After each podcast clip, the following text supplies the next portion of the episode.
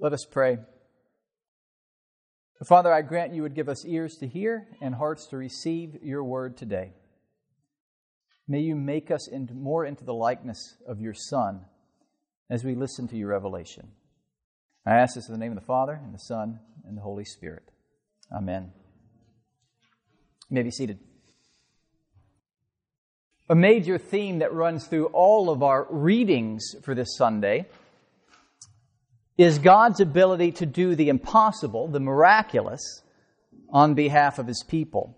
And indeed, not that He is simply able to do the impossible, but that our only hope rests in His doing so. We have the story of Gideon, in which God uses three hundred men with lamps and pots to defeat Midian, as a testament to that only His power is able to set His people free. We have the story of Jesus telling Peter to cast his nets on the other side to bring in an impossible haul of fish, which leads to Peter and James and John's call and the promise that they will at some point become fishers of men. They will catch men, which is God's promise of the spread of His salvation throughout the world. In First Corinthians fifteen, we have Paul's statement of the gospel, the death, burial, and resurrection of Christ, which is a great miracle, a great impossibility, which brings salvation. All of these seemingly impossible things God does on behalf of His people. A sub-theme, especially in the, the three readings that we have, the um, Old Testament Gospel and New Testament, is that God does all of these things in spite of the timidity and indeed in spite of the disbelief of the people involved in the story. Peter puts in his net on the other side. That's an act of faith. But he does so saying, "We've done this all night, Jesus. It's not going to work. I'll do it, but we're not going to get anything." And he does it, and he gets the haul, and he says, "Jesus, forgive me." Paul, in his writing about the resurrection, talks about its effect, and he says that, that Christ rose from the dead, and He appeared to all these people, and last of all, He appeared to me, someone who was defying Him, someone who was persecuting His people, someone who did not believe in Him. And He is using me to bring this story of the gospel to the Gentiles.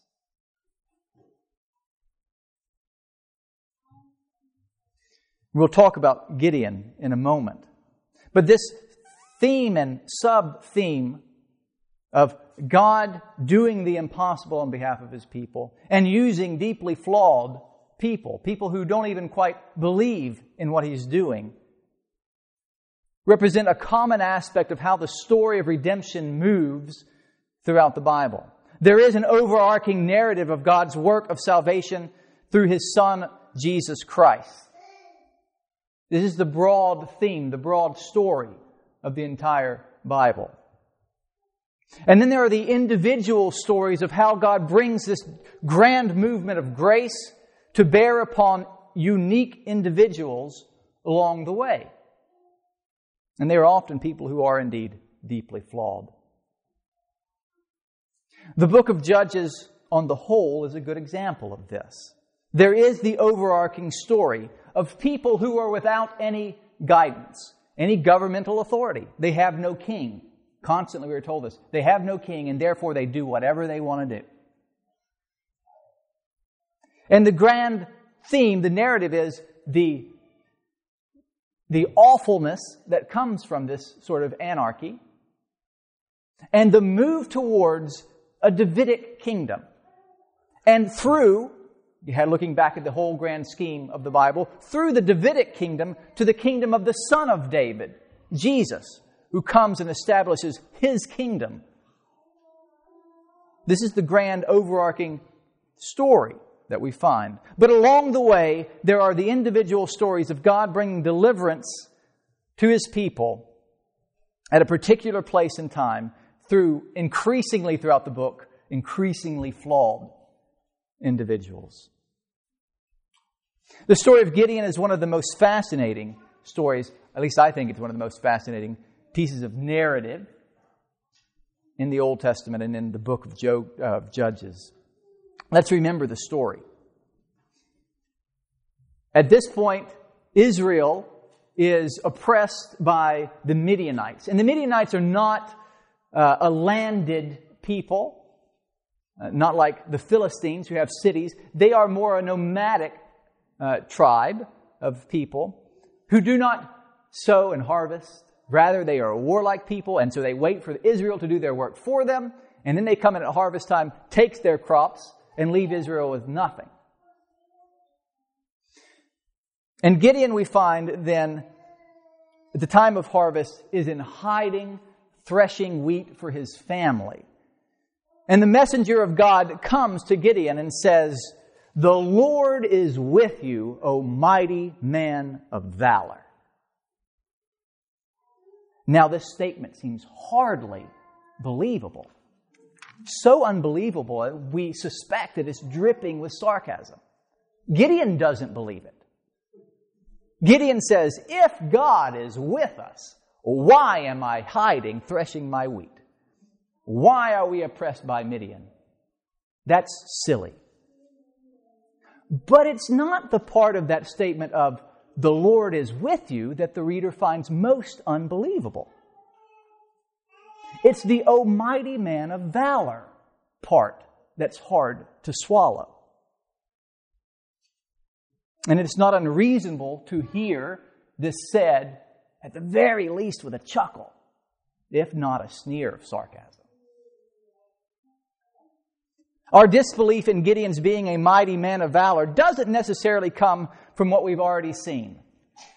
Sometimes I hear it said he's he's cowardly for hiding, threshing his wheat. I, I don't necessarily think he needs to advertise the fact that he's threshing his wheat, trying to get his family food, goading on the Midianites to come and get him as he threshes his wheat. No, but what follows describes, the entire story describes a man who hardly fits our idea of a mighty man of valor. He hardly wants anything to do with the idea of him being a person who saves Israel. He says, "You're going to be the person who saves Israel," the messenger says. And Gideon says, "Well, that's silly. I am from the poorest, the weakest family of Manasseh, and I'm the youngest of this family." Now, it's very common when God calls people in the Old Testament for that person to be hesitant. That person to say, "No, no, no, not me." Right? Moses did it. Last week, Father Phil talked about Jeremiah doing it, saying, "No, I'm too young." It's very common for this to be the response. But Gideon's response is not ju- response is not just one of humility. He's also a bit dishonest. We see just a few verses later, when given a task, Gideon chooses out ten of his servants. Hardly something that the poorest family in Manasseh would be able to do, having ten of his servants help him with a task. And then just after that, after he's done this feat, we'll talk about it in a second, his father defends him against the whole town, defies the whole town. Hardly the action of a very weak family. So Gideon's a bit dishonest in his response to the messenger. And the messenger doesn't bite. He reiterates that God is with you and He will use you to defeat Midian. And so Gideon does now what will a thing that will define him throughout the narrative. He does, this is the first time he does it, but he does it constantly. He asks for a sign. "Give me a sign." Right? And so he sets a meal before the messenger. The messenger touches the, the food. It bursts into flame, and then the messenger disappears. God comes to him, and this is, all right, the first task I'm going to need you to do is I'm going to go. I'm going to tell you to go into town, your town in Israel, and pull down a statue of Baal. Now, usually in the Old Testament, when God commands His servant to do this, this is done openly. in defiance of the people's idolatry, sometimes done before the king. The prophet goes before the king and says, this idol is coming down. We defy your idolatry. Not Gideon. The Bible says Gideon's afraid. So he sneaks in at night when no one's watching, pulls it down and gets out of town. And the next morning, when the people are upset, it's not Gideon who defies them. It's Gideon's dad.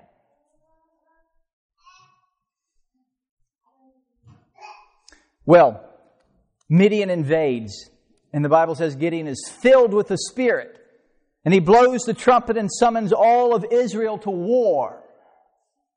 And then immediately runs back and says, God, you've got to give me a sign.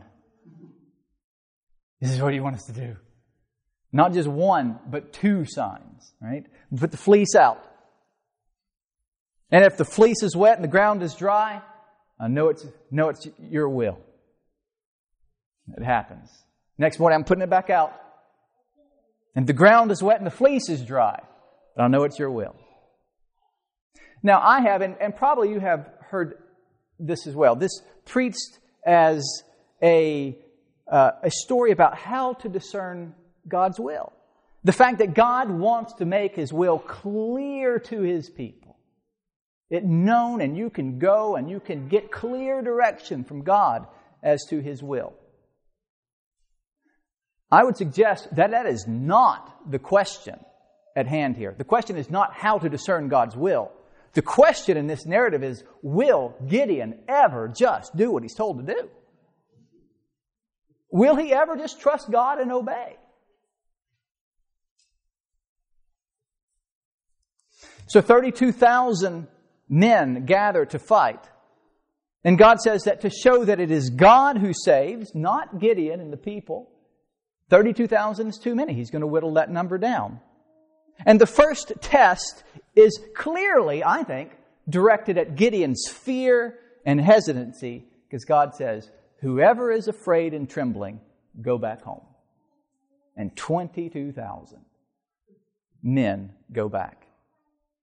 And quite frankly, given the narrative, one expects Gideon to be right at the front, leading them back home.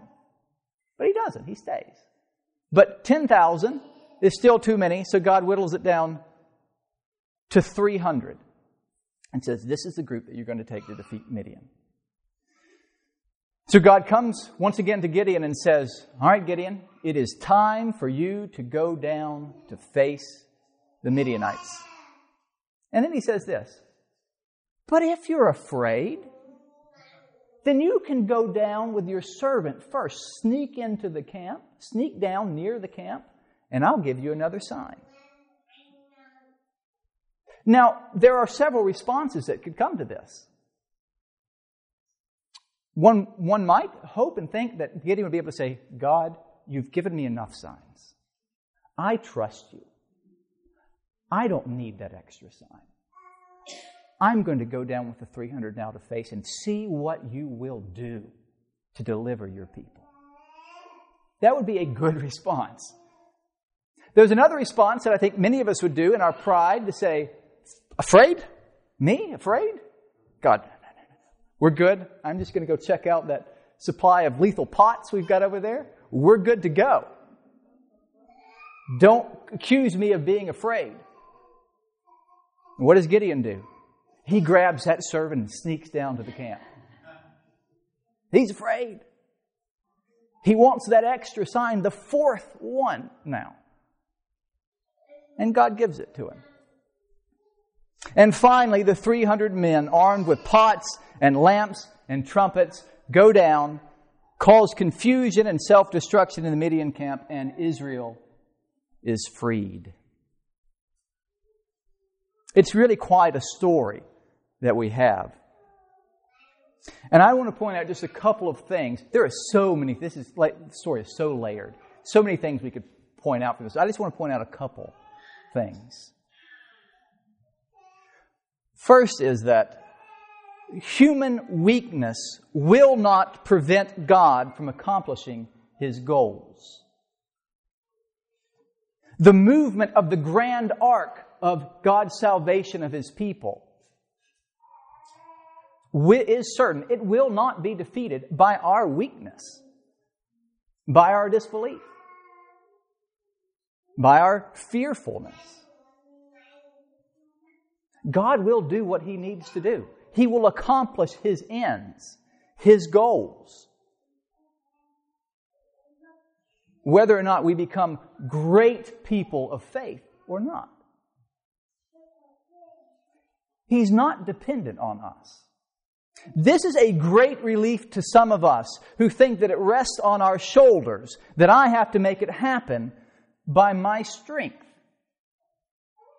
It is a great relief to us who grew up in youth groups, sitting around campfires and hearing speakers say to us, "You young people, you are going to go out and change the world." And our response is, "Me? Really?" And then look around the rest of the campfire and say, "Them? Dear God, no." And feel the weight of, I've got to do it. If God's going to build His kingdom in the world, it's up to me to do it. I've got to do it. The weight of the world rests on my shoulders. No, it doesn't. God will accomplish His goals. And that's a great relief to us, to some of us. To some of us, it's a great disappointment. Those of us who want to be the Savior of the world, who want God to be dependent upon them. To those who sit around the campfire and hear, "You're going to change the world," you say, "You better know I am. I'm going to do it. It's going to be me." And God's going to be grateful. Because He needs me. No, He doesn't. He will accomplish His goals, the broad narrative of bringing salvation to the world. And He invites flawed characters into His work to be a part of it. These individual stories, He invites us and He honors us by allowing us to participate. But it's not us. It's not dependent on us.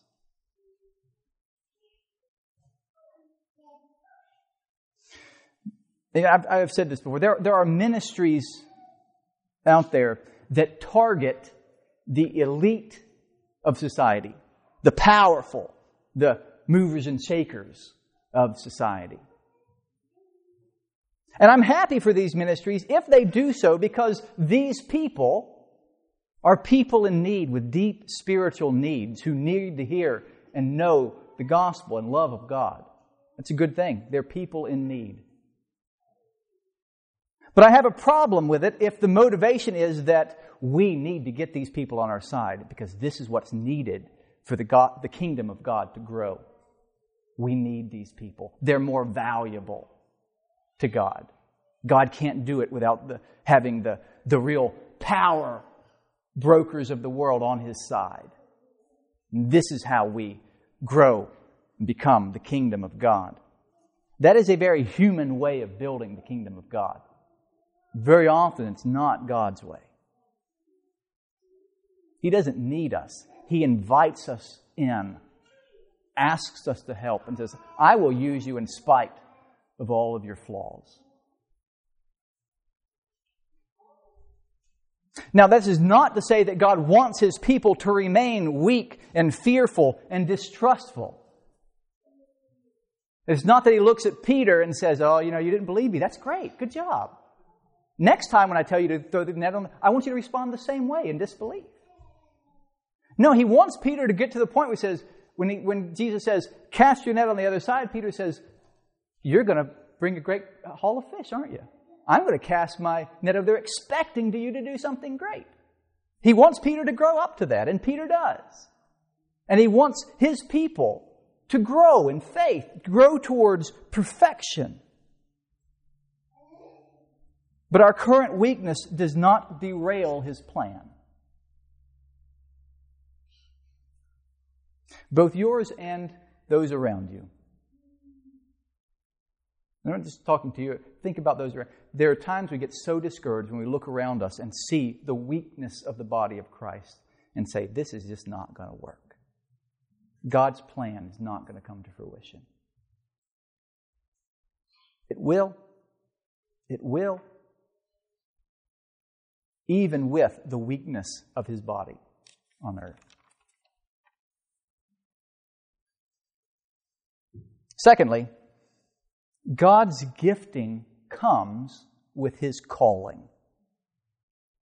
When the messenger calls Gideon a mighty man of valor, I don't think he was speaking of Gideon as he sat there hiding in the winepress.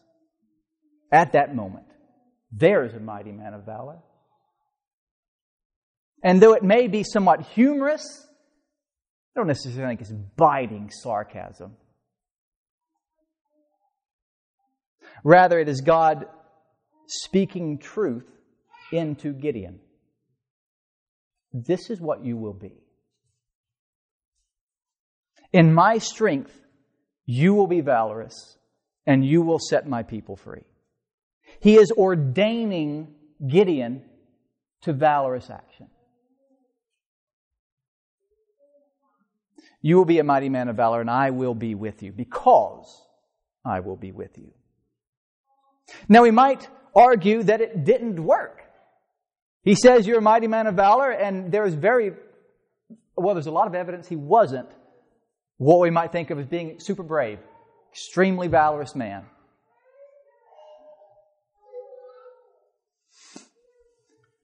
Well, I would say that in the end, he does lead three hundred men with pots and pitchers and trumpets to defeat the army of Midian. And maybe he didn't go in it with what we might say, go about it, and what we say might be the, the greatest display of valor and bravery, but he accomplished the task. Sometimes we think God's gifting or empowerment for a task means turning us into a superhero, be- making us become an expert in the field he's called us into. That when he calls Gideon to be a mighty man of valor, he means turning him to some sort of rip-roaring Greek hero to take on the world. But I suspect that often God's gifting, the pouring out of his grace upon us,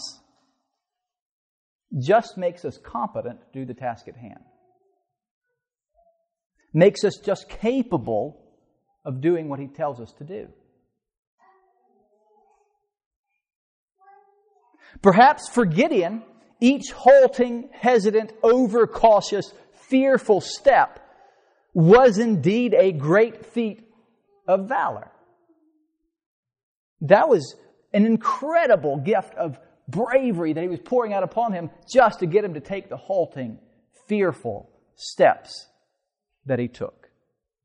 Perhaps it was as great a feat of valor as Achilles striding towards Troy with every intent to destroy every hero that came out against him. Those ideals we have of bravery and, and valor. God gives us grace when we need it and in the amount we need to accomplish the task he gives us to do. One of the more famous stories from Corrie ten Boom is a story from her childhood when she was a little girl. And she came in contact with the death of a friend. And somehow in her mind, she transferred that to the death of her father. And she went to her father and says, "Father, I don't think I could have the strength to bear your dying, your leaving. I can't do that. I'm not strong enough for that to happen." And her father tells her, tells her, asks her, says, "Corrie, when you and I take a train to Amsterdam, when do I give you the ticket to get on the train?" And she says, "You give it to me right before we get on the train." He says, "That's right. I don't give it to you earlier than you need it. When you need it, I give it to you." So it is often with God's gifting. He gives it to us when we need it and in the amount of which we need it. So we trust him when that time comes. And I need to be that mighty man or woman of valor or whatever it else we need to be. God, you're going to give it to me. And maybe it won't be in world uh, mind-shattering amounts. Maybe it'll be just enough to take that one next step. But that is such an outpouring of your grace. Sometimes it is victory just being able to take that next step. And that's evidence of God's grace, an outpouring of His love and goodness upon you. So God does. God will accomplish His goals, and He gives His grace, His gifting as it is needed to us to bring about the grand story of His redemption of mankind and to help the struggling individual along the way in that story, the smaller stories within the grand overarching story. And so we give thanks to God that He has done that for Gideon. And He can do that. He does do that for us as He works to bring about the grand and glorious salvation through His Son, our Savior, Jesus Christ. In the name of the Father, and the Son, and the Holy Spirit. Amen. Amen.